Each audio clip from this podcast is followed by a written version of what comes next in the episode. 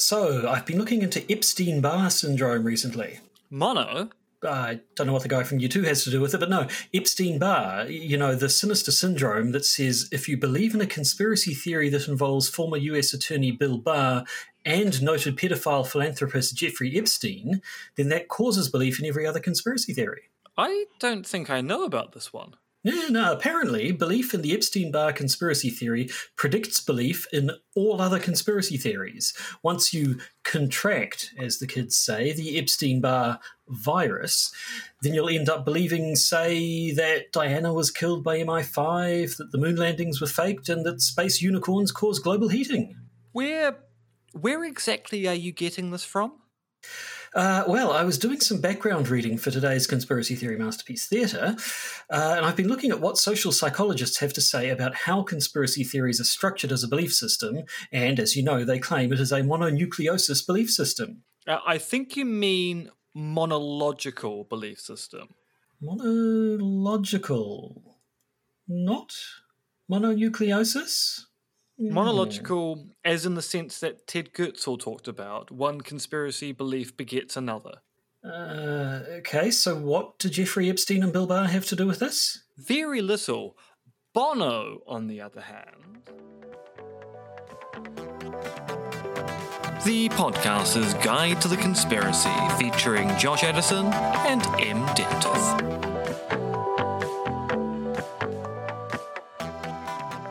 Hello and welcome to the Podcaster's Guide to the Conspiracy in Auckland, New Zealand. I am Josh Addison, and in Zhuhai, China, we have Associate Professor of Philosophy who sprang fully formed from the head of a, it's like a sort of turtle thing. I didn't get a good look at it. Anyway, it's Dr. M. R.X. Dentith. And I am so gory right now. Gory? Mm, yeah, well, well, when you when you spring fully formed from a turtle and you don't wash subsequently, you're just covered in viscera covered mm. in so much viscera. And te- let me tell you, Josh, this viscera is beginning to stink. Mm. Well, I mean, I didn't say how long ago it was that you sprang fully formed. So, I mean, presumably it's quite a I while. I spring You've fully been walking formed every day. Every, oh, every day, I spring forward from the head of a turtle and begin my day, usually with a small espresso. Hmm, well, that makes sense then. Uh, very good. Now we have we have some uncharacteristically sad news to start a podcast with this week. Yes, so long-time listeners of this podcast will be aware that back in episode 62, which I think was sometime around the year of our devilish creator 2015. 2015 and sometime, yeah. yeah we interviewed one Dean Ballinger, who's a media studies mm-hmm. scholar down in the Waikato, uh, and we had a great conversation about Aleister Crowley, Aleister Crowley's tour of Aotearoa New Zealand, UFOs, and the like. It is with great sadness I have to announce that Dean has died. So earlier this month, Dean passed on, as the kids say, and is no longer with us. And it's all rather sad because Dean and I hmm. were about the same age we did our PhDs at around about the same time. We both looked into conspiracy theory theory, me from an epistemological stance, him from the field of media studies. And yeah, Dean is no longer with us. He was suffering from an illness last time I saw him in the Waikato, which is about six months before I went to China. And it seems like that illness has taken him. So no more Dean and it's all very sad. It really is. Uh, so we're going to re-release the uh, interview with him episode, are we? We are. So I actually spent this morning going through episode 62, tidying things up, adjusting the levels, and also being very much aware that that is the episode where we talk a lot about groomer and rapist Morgan. So I've removed all references to Morgan from that podcast episode probably for the best. Uh, you put a little intro on the front of it or anything, just to... I did, yes, I yes, did. I did. Yeah. I, I, do have a little. This is a in memoriam for Dean episode. So, hmm. well, all right then. So, yeah, so so look for that. If it's it's from many years ago now, so uh, an, an, interesting look back um, at the past of the podcast and uh, uh, uh our little way, I guess, of saying farewell to Dean. You will be missed. Uh, so, moving on. Moving on with the rest of the episode. maybe it's appropriate that we're doing we're looking at another philosophical paper this week. Then, if if, if one of your academic colleagues is no longer with us. Um, we're not looking at anything by Dean, though. We're, we're returning to the work of one Kurtis Hagen, whose name we know how to pronounce properly now. We do indeed, even though I do really feel that Kurtis should change his last name to fit in with our previous pronunciation. Mm, mm, that would be the considerate thing, but never mind. He, he, he's he, he's a he's a grown up. He can live his own life. We're not your mum, Kurtis. Uh, so, do you want to play a chime, and then we'll get on with it? I will indeed. I'm going to play this chime right here. Welcome to Conspiracy Theory Masterpiece Theatre.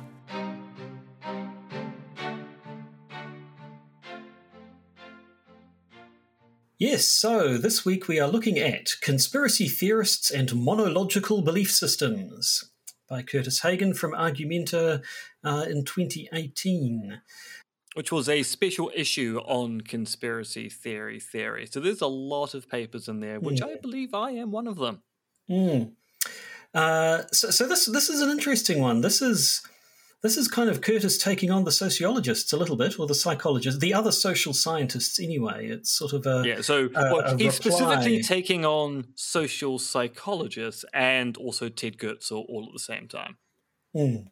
So uh, I guess the, the best way to sum it up is just to read the good old fashioned abstract. And I'm going. I don't even care if it's not my turn anymore. I'm going to read this one because it says. Recent scholarship has claimed to show that conspiracy theorists are prone to simultaneously believe mutually contradictory conspiracy theories, as well as believe entirely made up conspiracy theories. The authors of those studies suggest that this supports the notion that conspiracy theories operate within quote unquote monological belief systems, in which conspiracy theorists find support for conspiratorial beliefs in other conspiratorial beliefs or in related generalizations, rather than in evidence directly relevant to the conspiracy in question. In this article, I argue that all of that is either wrong or at least misleading. The hiccup is not part of the abstract, fortunately. Although, I mean, it would be in, would be interesting if it were. What would what, what Hmm. kind of what kind of grammatical mark would we use for hiccup? I don't know. I haven't. I haven't. I, I, I, it's been a long time since I looked through the International Phonetic Alphabet, but I'm sure there must be one. They've got one for all the clicks. Well, actually, so on a related note, so the reading group that I run recently looked at a piece of discourse analysis around when Gerry Brownlee engaged in conspiracy theory dog whistling about the government's COVID 19 response.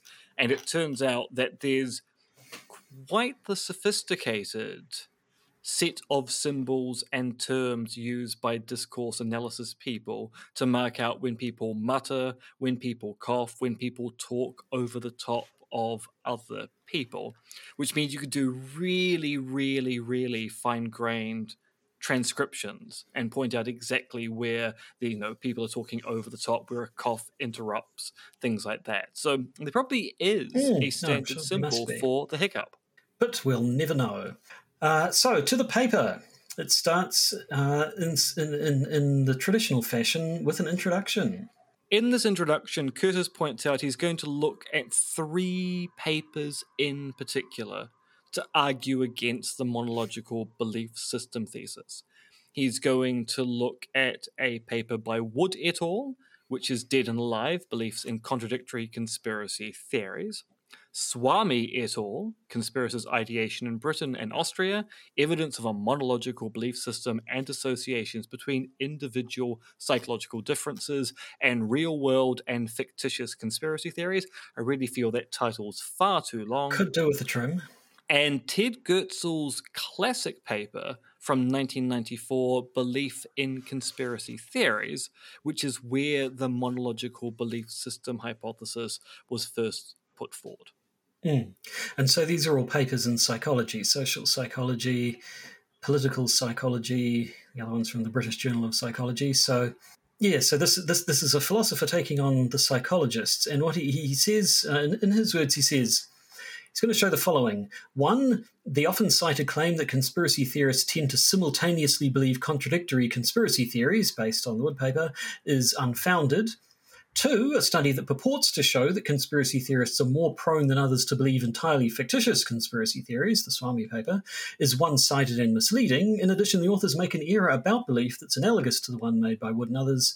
Further, there is nothing unusual or problematic about the reasoning process that presumably underlines the phenomenon they document. And three, both of the above studies claim to provide evidence that conspiracy theorists tend to operate within a monological belief system, and an idea first, first put forward by Ted Goertzel. This label, as described by Goertzel, implies that there is something epistemically problematic about the reasoning of conspiracy theorists. And so, and so what, he's, what he's going to want to say is that in all these seri- in all of these studies, the, the, the evidence that's there, what, what it shows is actually quite unproblematic, and where they try to say that there are problematic things, those things aren't supported by the uh, by the evidence, or that they apply specifically to conspiracy theorists. Yeah, so part of his argument here is that conspiracy theories get blamed for a variety of ills, and yet, at best, what these papers show is that there are problems in reasoning which sometimes occur when people believe in conspiracy theories. But the papers don't support the contention that these problematic reasoning patterns are only found with respect to belief in conspiracy theories. So, one kind of takeaway from this paper is the question why are you picking on conspiracy theories and conspiracy theorists rather than go, well, look, these are just problematic patterns of reasoning that occur all around the place. Why pick on the conspiracy theories? Why this particular issue? So that moves him on to section two, where he looks at the first. Well, no, no, no. So there's, there, then oh, there's, there's the, another. Yeah, yeah. Then there's I miss the, a bit? What did I miss? Well, well, the other point is that why the reason why Kurtis is looking at these papers in particular is that they're very well cited papers in the psychological literature. So when people claim, oh, look, conspiracy theorists believe contradictory things, they point towards a paper that Kurtis is going to argue doesn't quite show what it claims to show. Or when people say, look, conspiracy theorists suffer from a monological belief system, they point towards the Goertzel paper. And Kurtis is going to say, well, look, this paper isn't well substantiated. So it's a problem that not only do these papers make bolder claims than they ought to, but they're then cited by other people as evidence that these claims are true. So it's a problem not just of the original conceptualization, but also the fact that people are then kind of willfully citing papers with problematic conceptualization as evidence of a problem that probably doesn't exist. Yes. And uh, that's so, yes, that leads into Section 2 Conspiracy theorists believe contradictory conspiracy theories by saying that there are, that, that, that, yes, the literature refers to studies which say that conspiracy beliefs are monological, and we'll get into the detail of what that means in a little while, to the extent that people will, will even believe multiple contradictory conspiracy theories. Um, which is then used to imply, well, look, look, how irrational these conspiracy theorists are. They, they believe they, they even believe things. They even contradict themselves in their own beliefs. Um, and so, as examples of this, he gives um, the, the, the bête noire of the conspiracy theory theorist set, Cass Sunstein, also says this has been referred to by um, the two Joes, Uscinski and, and Parent. Do they, do they get called the two Joes? Do they call themselves Joseph and Joseph, like Thompson and Thompson and Tintin or something like that? And if so, not, I think amongst amongst conspiracy theory theorists, yes, they get referred to as the two Joes. In fact, actually, there's a there's a nice little joke that Kurtis has in the paper where he talks about Joe conspiracist and Joe conventionalist. So he's really taking the Joe thing to a new and humorous conclusion here. But no, having met the two Joes, they're not really like the Thompson twins, and they're no. definitely not like the other Thompson twins. Well, that's a bit of a shame, to be honest. Uh, but at any rate, so when people when people talk about this stuff, in particular a claim that that comes up a lot is this the, the the idea that there's a study which shows that people believe that Osama bin Laden is still alive and also believe that he was already dead before the raid that supposedly killed him. Indeed, similar claims about Princess Di being both alive and dead, or something like that. Uh, now, what refer- these particular examples come from the Michael Wood paper, from 2012. Which is, Dead yeah, and Alive. 2012. Dead and Alive, belief in contradictory conspiracy theories. But uh, as Kurtis shows, the, the, the, the, two studies cited in this paper don't actually show that. They they don't. It's not like it's here's a list of things. Do you believe in all these things? And they tick the box for yes, I believe this one, and yes, I believe that one. They gave a bunch of conspiracy theories and asked them to rate their level of agreement with it on a scale from one to seven, I think it was. Yeah, one to seven or one to eleven are the kind of standard Mm. Likert scales when it comes to strongly agree at one end, strongly disagree at the other. An odd number, so you've always got a middle kind of Mm. ambivalent point, no agreement situation.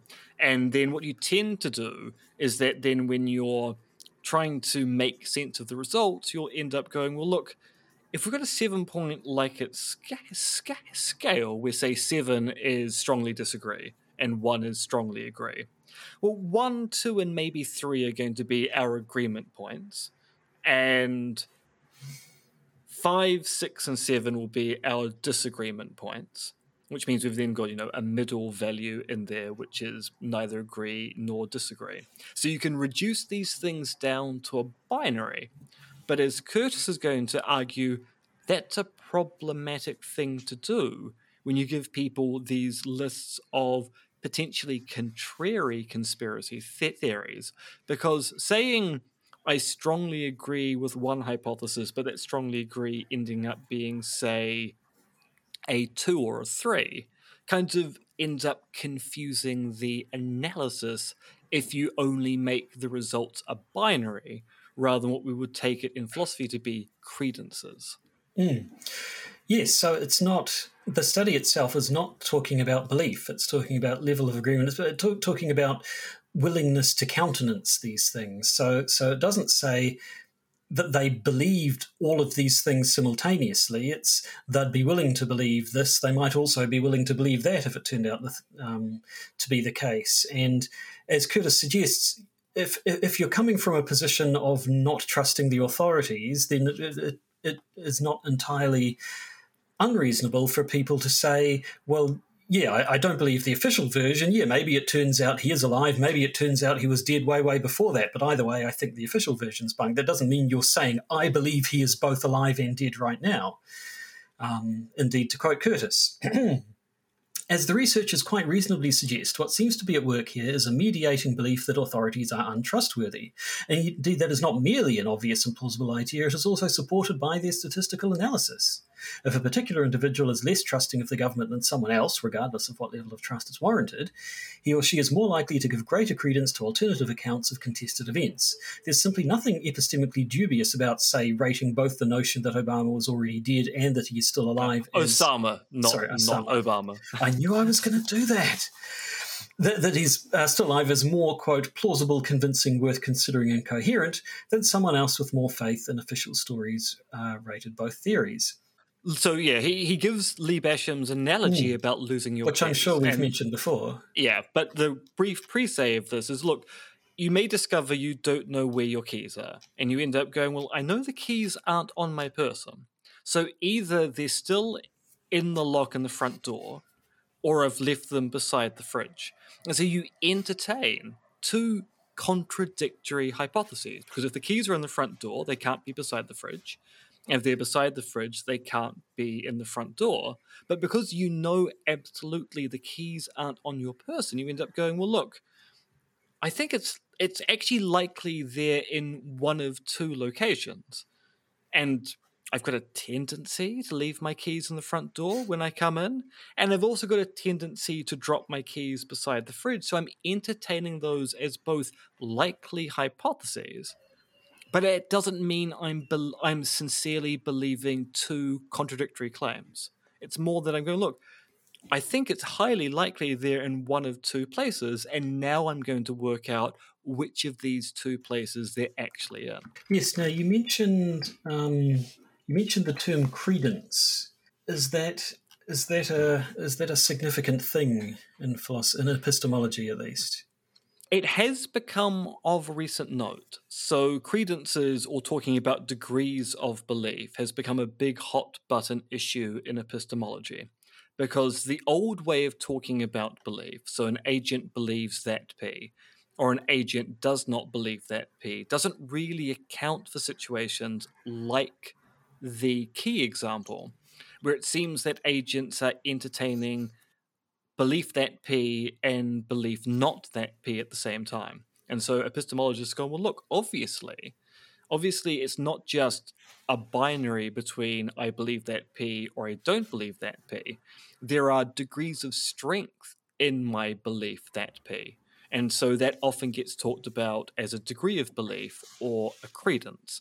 And a lot of epistemic logic now is centered around how do we work out the credence of a belief? And then how do we sort through different credences to work out kind of the valency of belief given particular circumstances? Mm. Now, uh, closing out this chapter, Kurtis basically makes the case that the authors should have known better to, than to promote or, or to stand back and allow others to promote the idea that their studies show actually showed individuals believing contradictory things. And, and, and yet people did as we saw at the start. It's it's it was something that got quoted by a bunch of people. And once again, I think part of the problem here is the mathematication, mathematication, mathemalization. I'm actually trying to work Mathification? The, yeah, mathematication. Mm. The and I mean, this is this is getting into a whole issue in the philosophy of the social sciences. The idea that the social sciences are trying to act like hard sciences with respect to measurement of things which are probably actually fuzzy rather than strict. But if you take your seven point Likert scale, which is a degree of belief assessment system, and then you reduce it down to anything from one to three is yes, four is don't know, and then five to seven is no, then you end up generating a binary. And that binary then allows you to conclude that actually people are believing contradictory things because you've taken all of the nuance between one to three and four to seven, and you've made it, sorry, uh, five to seven, and you've made it disappear with mathematics. And the whole point here is they should have recognized in the first place if you're giving people seven points, then if someone chooses two or three, that is nowhere near the kind of certainty that someone who is choosing one. But if your modeling reduces two to three down to the same category as one, as strong agreement, then you get this false binary out of a degree of belief system. So this uh, takes us into the next one, the next paper we're looking at, Chapter 3 Conspiracy Theorists Even Believe Conspiracy Theories That Are Completely Made Up. Uh, so now we're looking at the paper by Viren Swami from 2011, that one with the. Uh, let, us read it out again just for fun. Conspiracist ideation in Britain and Austria, evidence of a monological belief system and associations between individual psychological differences and real world and fictitious conspiracy theories. from the British Journal of Psychology. Yes, precisely. Now, again, this this this is a study in which subjects were asked to rate the extent to which they agreed with various statements about a completely fictitious conspiracy theory, one that had been made up um, by the people who who set the survey, and then and and the fact that people did rate this highly was taken to believe. Well, look, here are these conspiracy theorists. They'll they'll believe anything. They'll believe anything, and uh, so I I, I assume that the study showed that people who were known to believe in conspiracy theories did rate this particular, as it turned out, fictitious conspiracy theory higher. And so that was taken to be, oh, look, these conspiracy theorists, then, you know, once you're a conspiracy theorist, then you'll believe any old bollocks. But once again, didn't didn't actually say, do you believe that this is true? For one thing, it's how you know how how how much, what's the extent to which yeah. you agree with. Effectively, what they're asking is, do you think the story I'm telling you is plausible? And it's not unusual to think that if someone already believes certain conspiracy theories, they might find a similar conspiracy theory to be a plausible hypothesis to entertain. But the fact that you find a hypothesis plausible to entertain doesn't tell you that the person sincerely is committed to that belief being true. Mm. So, as Kurtis puts it, to what extent should someone agree with a statement that they know nothing directly about, have never heard of, and so could not have had any opinion about prior to being asked? It seems they should have responded, I don't know, I have no opinion. For all they know about it, which is nothing, the theories could be true. But I don't know was not an option. They had to pick a number between 1, completely false, and 9, completely true. The sensible thing to do, it seems, is to answer according to how likely to be true they judge the statement to be, or how plausible it seemed to them. And if they do this, the subjects can be expected to make their judgments based on their views regarding analogous cases about which they do already have opinions, presumably based on something. And so, it seems, they did. And so then this gets reported as you know, pe- people who believe conspiracy theories are more likely to believe a made up one, making people who believe conspiracy theories look silly, and people who don't believe in conspiracy theories, conventionalists is the term that get used here, look more sensible. But as Kurtis points out, th- th- this is this is slant. Th- this is this is putting a slant on things. This is setting things up, uh, engineering a situation that makes the conspiracy believers look sillier than the conspiracy non-believers. Uh, but it could go the other way. Yeah, I mean, as he says, but that is an illusion, i.e., the result they get. The conspiracy theorist and the conventionalist, as far as we can tell, are both reasoning the same. If the researchers had picked a true but little known conspiracy theory as the test, the conspiracy theorist would have come out looking better. Indeed, that is not just speculation, such an experiment has now been done. So, uh, Michael Wood did a different study in 2016 that basically did that, and it showed that people who reject speculative conspiracy theories, like do you do you, do you believe uh, evidence of alien contact is being concealed from the public, and then they those people were more likely to reject conspiracy theories that have actually been proved true. In particular, uh, how likely is the idea that the government has performed mind control experiments on its own citizens without their consent, which is you're talking about MK Ultra, which is a real thing that's documented and that we know is true. Now, this I I, I don't know much about this study. Uh, Kurtis says that, that, that Wood is, is quote more balanced in his conclusions of this one, but um, I don't know how trustworthy it is compared to the, uh, compared to his others.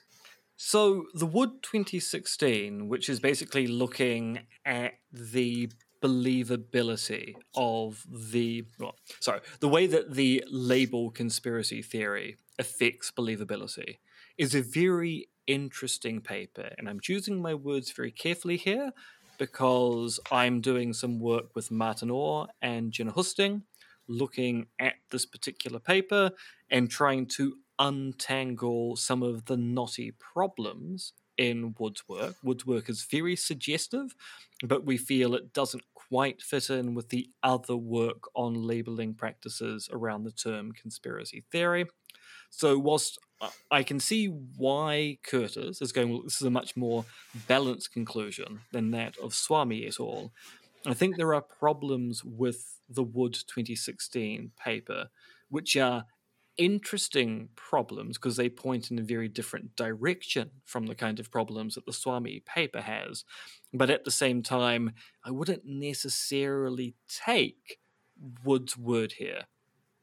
And Kurtis has read a draft of the paper that we've written critiquing Wood, and I don't think it's out of place for me to say that he thinks our paper is good.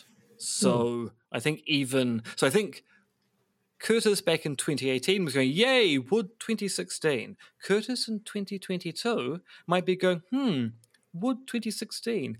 Interesting conclusions, but there's still more work to be done here. Mm. So, rounding out this uh, this section, Kurtis says it's important to keep in mind that neither conspiracy theorists nor the conventionalists can make an a priori claim that their inference was the better one.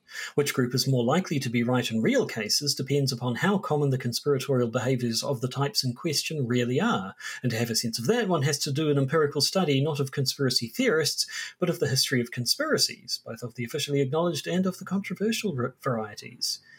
And and also neither neither party in either of these cases is reasoning badly. They're just starting from different positions. If you think conspiracy theories are more likely, then a new one that you've never heard of, you're going to think you're, you're going to be disposed to think it's more likely. If you think they're unlikely, then a new one you've never heard of, you're going to be disposed to think it's unlikely. That's um, as we will see in the next section.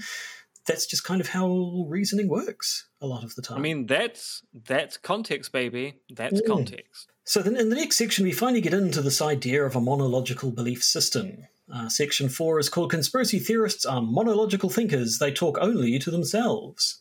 So it says the idea that so called conspiracy ideation is indicative of a monological belief system was first suggested by political scientist Ted Goertzel 1994 and now enjoys experimental support, supposedly, from the works of very psycho- various psychologists, including Michael Wood and Viren Swami.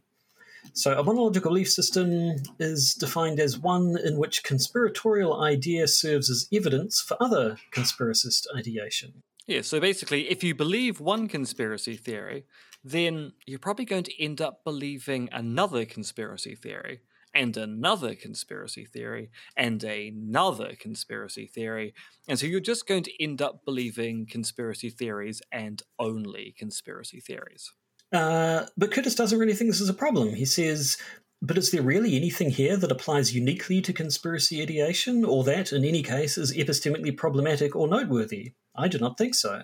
What Swami et al. describe is a characteristic of all sensible people, including believers in conventional interpretations of events. Now, Josh, a quick a quick question: ideation or ideation? I I always, I always say ideation. You're saying ideation. saying What's going on there? Um, I don't know. It's just the way it, I, I could look. Do you want me to look it up? Should I look it up right now and see Yeah, if there's because a, because I, I I'm I'm wondering whether it's a US UK divide or Mm. whether, like how I used to say a whole bunch of other words incorrectly, I now can't think of a single example. But I used to say I Mm. used to say all sorts of other words incorrectly, and maybe I've just been saying ideation or ideation Well, no, I have to inconsistently say- or inconsistently. Uh, this is a sample of one, but dictionary.com says ideation. So there you go. Maybe I should change my tune.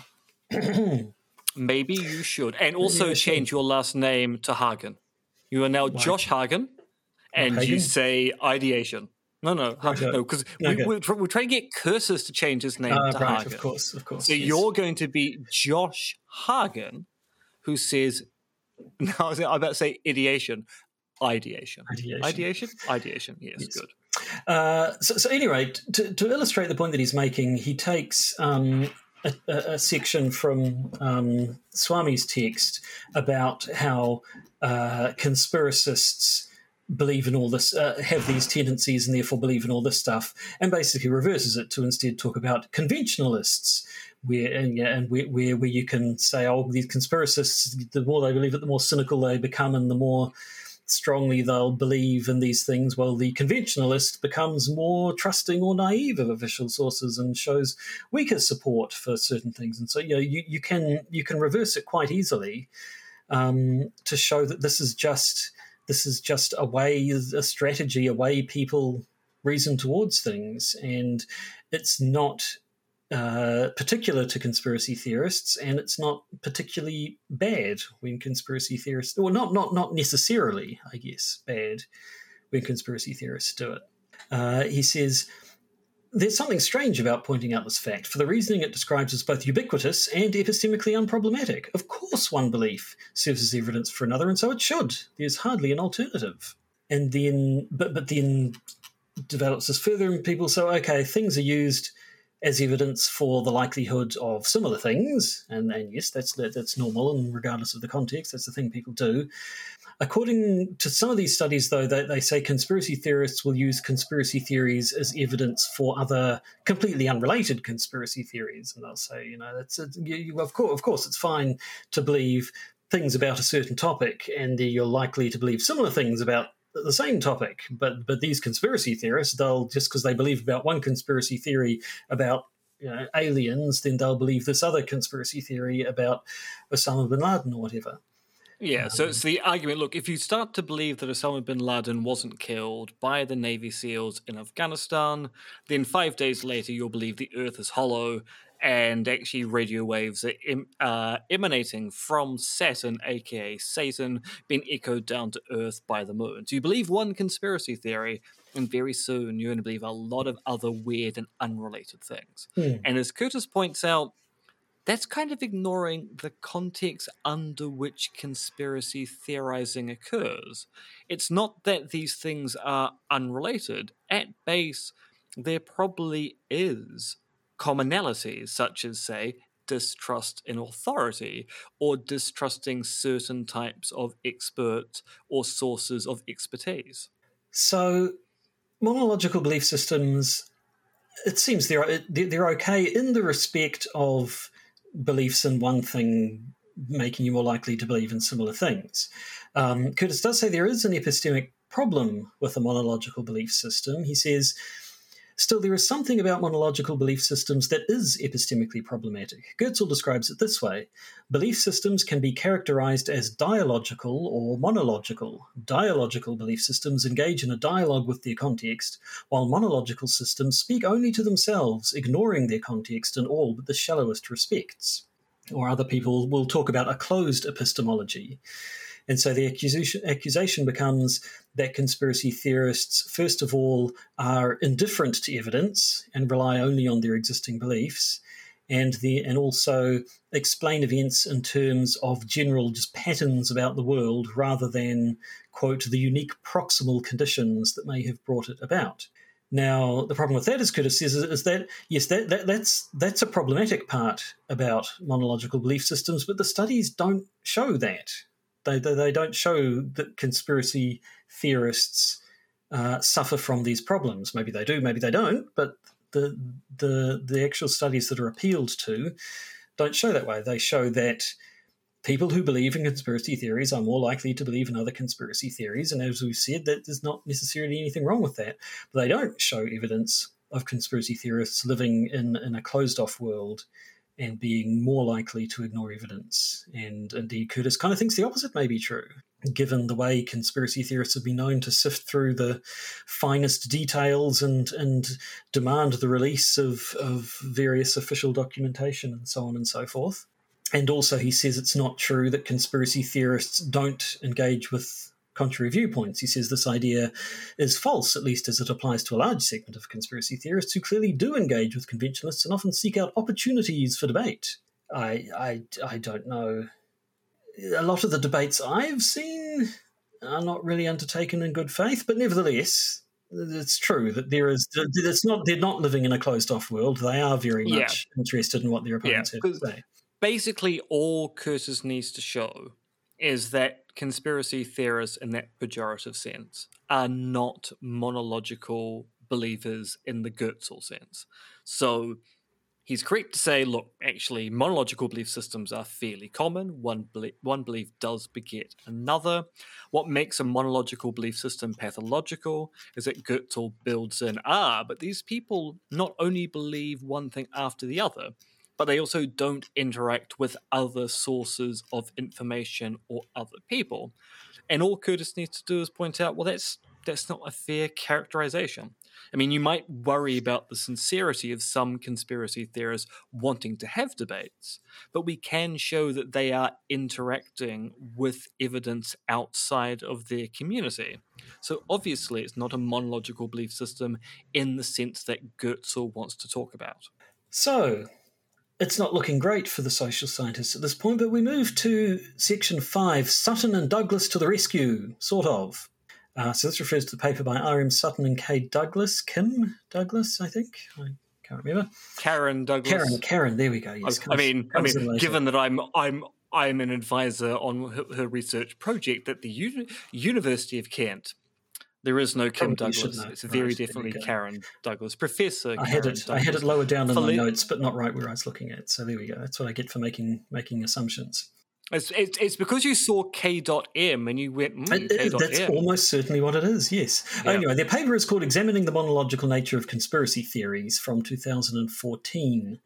And the paper suggests that there is no empirical evidence for key tenets of the monological position. And then, then Kurtis quotes some motley duo by the names of Basham and Dentith, sounds to me like, like sort of the Victorian grave robbers, some sort of Basham and Dentith.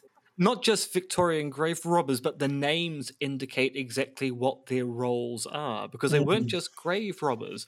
They were the people, you know, they were the body snatchers who killed their victims. So and Basham. Then- hits them over the head, and Dentith extracts the Steals teeth. the Those teeth. Gold, gold teeth. Mm. Gold, gold teeth. But anyway, the, the, this this unsavoury Basham and Dentith duo also said similar things to point out that uh, uh, this idea that conspiracy theorists have a, a closed epistemology is not really actually that true at all.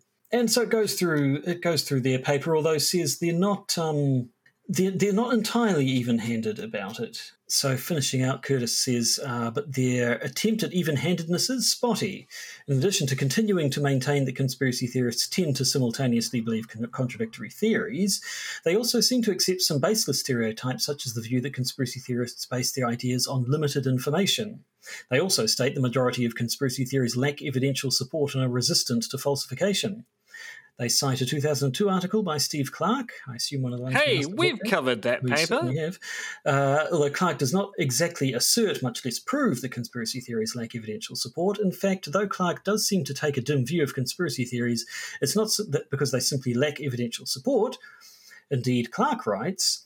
Conspiracy theorists are typically quite dedicated in their search for evidence relevant to their favourite conspiracy theory and are usually able to overwhelm you with a deluge of evidence in favour of that theory. So, as it turns out, not only does the claim that the majority of conspiracy theorists lack evidential support itself lack evidential support, its fallacy is admitted by critics of conspiracy theory. Would you still call Steve Clarke a critic of conspiracy theories? I don't know what his, where his views are at these days. Yeah, I I take it that he's, in the words of Patrick Stokes, a bit of a reluctant particularist. In that, I don't think he likes a lot of the conspiracy theories we see in public discourse. But at the same time, he's also of the opinion that, you know, conspiracy theories can be warranted, actually often are warranted in particular contexts, and there's no prima facie case against conspiracy theorizing, even if it turns out you don't like the conspiracy theorists who live in your community. And frankly, that's a fairly common view amongst a large number of particularists who go, well, look, there's nothing wrong with conspiracy theories, but God's sake, there are some really annoying conspiracy theorists out there who make our job all the more difficult. Hmm. So that leads us into section six some final considerations, which is sort of a few, I guess, points that didn't fit, fit somewhere else. I don't know. From a from what I'm I'm learning from looking at papers, is this a is this a shutting up the reviewers section? Is it a oh and one other thing that I didn't have room for section? Is it a bit of both?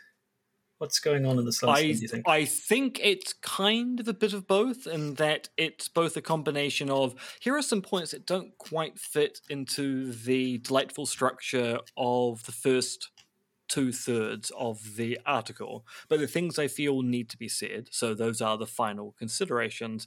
And also, it's a chance to respond to the reviewers We're going, well, look, what about X or Y? Fine, I'll write about X or Y. I'll put it in this section here because trying to fit it into the rest of the narrative really ruins my flow. So here it is. I've fulfilled your requirement. Please just let me publish the paper now. Mm. Which is a perfectly fine thing to do Yep. in the academic game of publication. Mm. So there are a few sort of other points and studies that get brought up. Um, he says, let us look at the issue once again, this time framed by Sutton and Douglas. Quote, one of the predictions of the monological position is that adherents versus skeptics of conspiracy theories will invoke fewer concrete, fa- concrete facts and more general patterns when explaining major events. Even if they did, so what? This is not really a problem so long as there is at least some attention to facts of the case in question.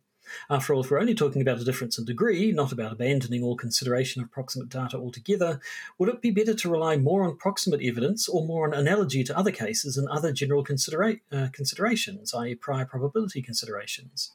We cannot render a general verdict. It depends on all the all sorts of factors. What can be generally said is that to some degree, both background considerations relevant to prior probability and direct evidence pertinent to the particular case should be considered.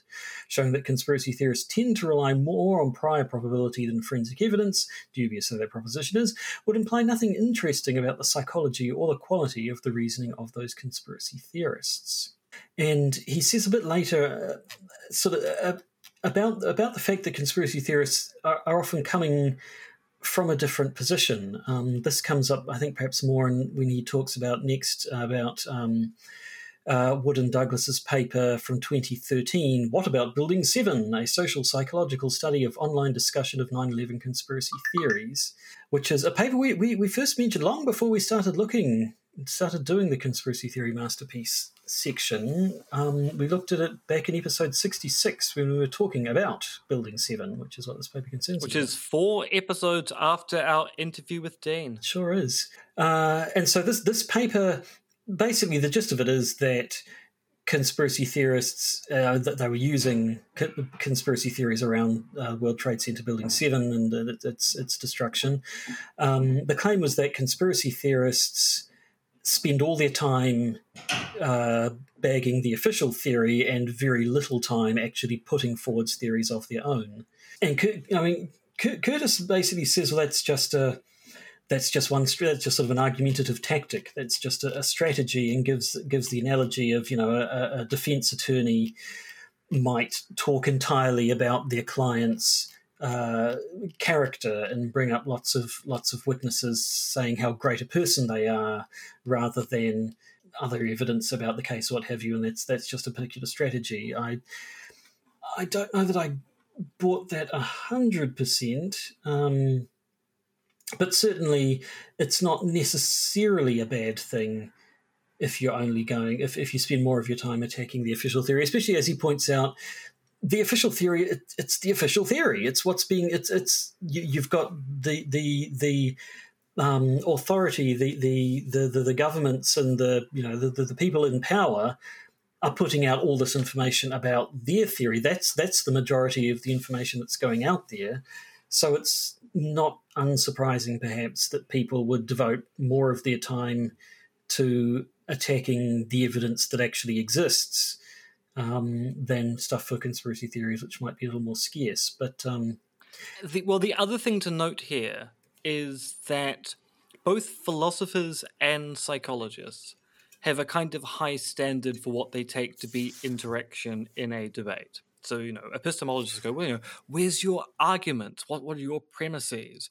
Are you arguing in a non fallacious way? And psychologists will want to know, you know, are they only using preferences or dispositions? Are they arguing along belief structures?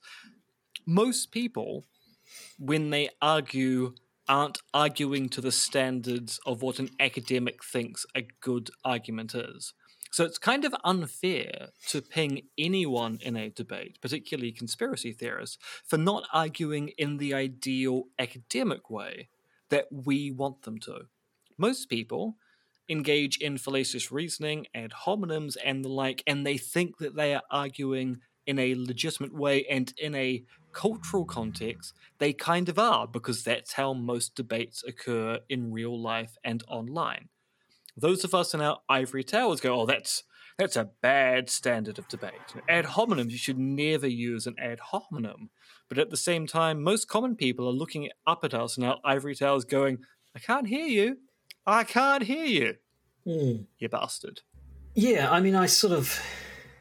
I, I, I, yeah, I think of the sorts of arguments I've seen, um, and this idea of of uh, p- people, to, you know, what being keen to engage in debate and um, just simply using as a as a as a, as a sort of tactical argumentation the um, casting doubts on the official theory more and so on. It, it, sounds all very sort of sensible and so on. And then I think of your discussion with Jaz Coleman, and it's sort of like, yeah, I mean, it, it, it can be like that. It can also be like that, though. But I mean, it, it, it doesn't. Yeah, it, it doesn't have to be yeah, as you say, reasoned ivory tower debate in all cases. The fact is that it's a thing that happens. It's not entirely unexcusable, and even if it is, even even if this is all true, that people are just just banging on the conspir- on the official theory and not giving any thought to, to putting forward one of their own, it doesn't actually say anything about the truth or, or falsity of any particular theory. And I think that's something that, that again comes out in the rest of this this um, section so much of what's being said here isn't particular to conspiracy theories, and you could just as easily turn it around and make the same arguments against people who are uh, are unlikely to believe in conspiracy theories. Yeah, I mean, as Kurtis writes, in alliance with other social scientists, it seems that psychologists have invented a problem so as to posit a psychological explanation for it, and do so in a way that seems to reflect poorly on conspiracy theories. But there is nothing here that needs any kind of special explanation, or should be understood as problematic. The most straightforward view is that different people come to different conclusions about conspiracy theories for the same kind of reasons that they come to different conclusions about other matters. They weigh up the evidence they are aware of, factoring in some sense of prior probability. Neither the psychological research by Wood and Swami nor the arguments of Goertzel indicate that the explanation for conspiracy theorizing resides in anything more interesting than that and there's a little more on on um, in that line that you know you could you could do this the other way around. You could ask why were people so unwilling to believe things that, um, or rather, why were people so willing to believe uh, conspiracy sort of propaganda conspiracies put forward that we now know are untrue. The, the, the babies getting kicked out of incubators in Iraq and and Saddam Hussein being in cahoots with Al Qaeda and all that sort of stuff. And basically, the general point is that yeah, w- w- whether any of these things are problematic or not, they're not for certain particular to conspiracy theories. And that takes us into section 7, the conclusion, which reads This article has shown in a narrow sense that several social science papers focusing on conspiracy theories have published very flawed findings, and that these flawed findings were accepted uncritically and repeated by other scholars and more broadly as well. Indeed, these findings were used to disparage conspiracy theorists unfairly, making them appear intellectually unhinged, while it was these scholars themselves, ironically, who were failing to reason clearly.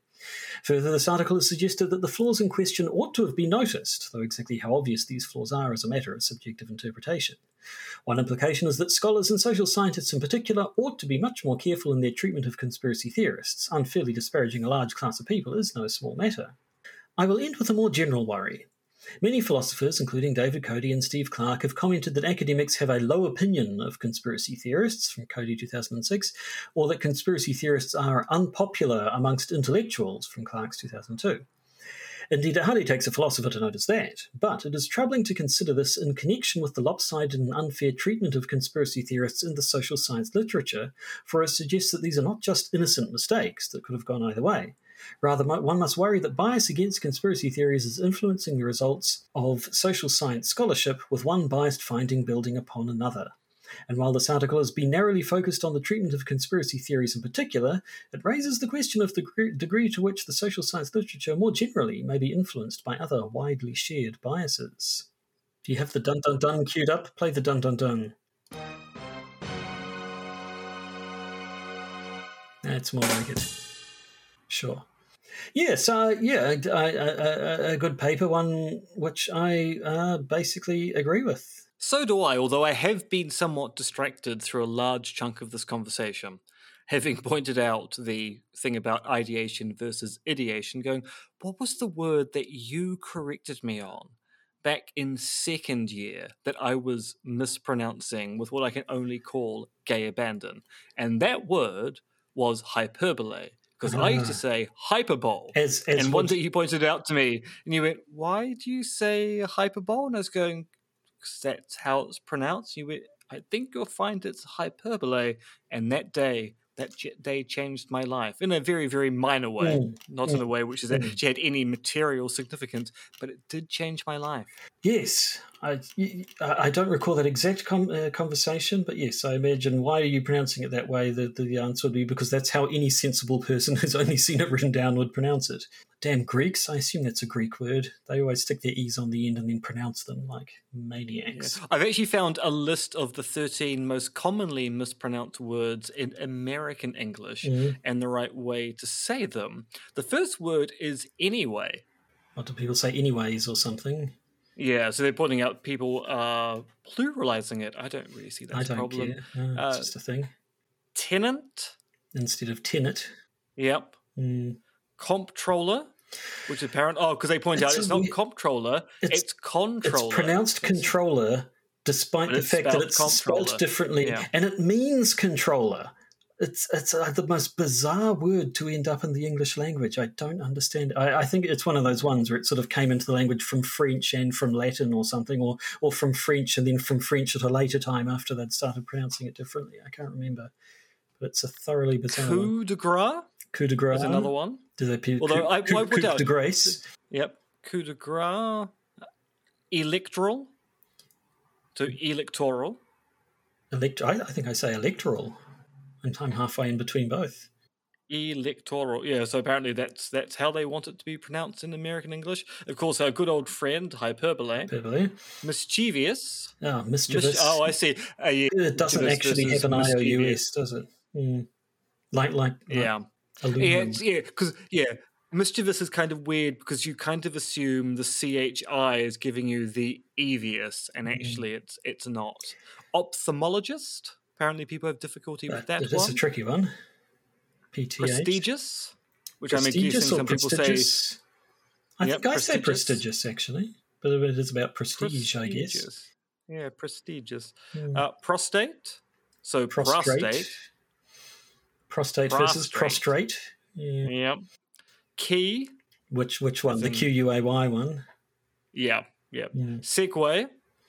Oh, yeah. Well, I, I, I've always pronounced it right. I've spelled it wrong my whole life until I actually saw it written down. I think because I And because of the one- scooter. Yeah. The final one is remuneration. Oh, yes. Remuneration. Remuneration. Hmm. Yeah, remuneration. Yes, to remunerate is to count something again, but it, it does seem, yeah. Anyway, So there you go. 13 words which even I don't pronounce consistently in No. any way, shape, or form. no. And frankly, I also don't care. Hmm. So anyway, paper, good. I liked it. Uh, didn't read all the foot, footnotes. I have to say there were quite a few. I, I didn't spot. Where's the No, one? With, nobody reads all the No. footnotes. Footnotes is where good ideas go to die, and I say that as someone who puts good ideas in footnotes, realizing that no one's ever going to read them. I couldn't find the one about Joe Conspiracist and Joe.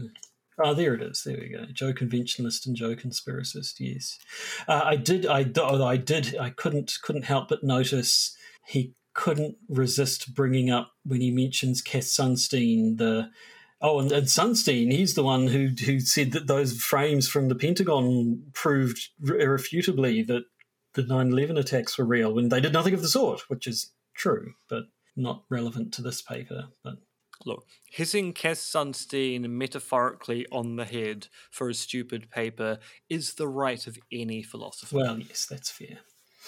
Uh, so that is this episode, I think, and and pretty much bang on time. So, of course, we have a bonus episode to record after this for, uh, f- for exclusively for our beloved patrons. What are we going to talk about this week? We're going to talk about a neo Nazi running as a councillor for Upper Hutt. Just one. We're going to talk about how a former Proud Boy faked his own arrest so he could go on holiday.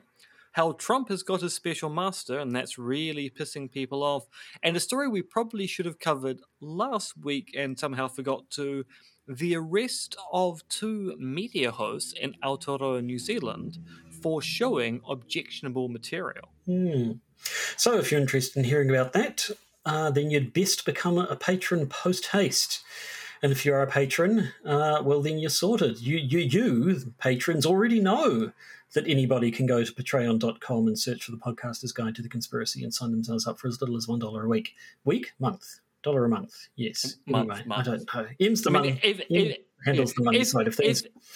If, you want to give us a dollar a week, even better. Even better, yes. No, I, I, I don't worry my pretty little head with money matters.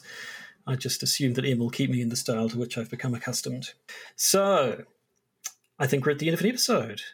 Uh, we are indeed. yeah, so one, one, once again, farewell, Dean. You will be missed. Uh, and to the rest of you, uh, farewell as well, I guess, but not in the same way. Valet, Dean. Valet. The Podcaster's Guide to the Conspiracy stars Josh Addison and myself, Associate Professor MRX Dentith. Our show's cons- sorry, producers are Tom and Philip, plus another mysterious anonymous donor.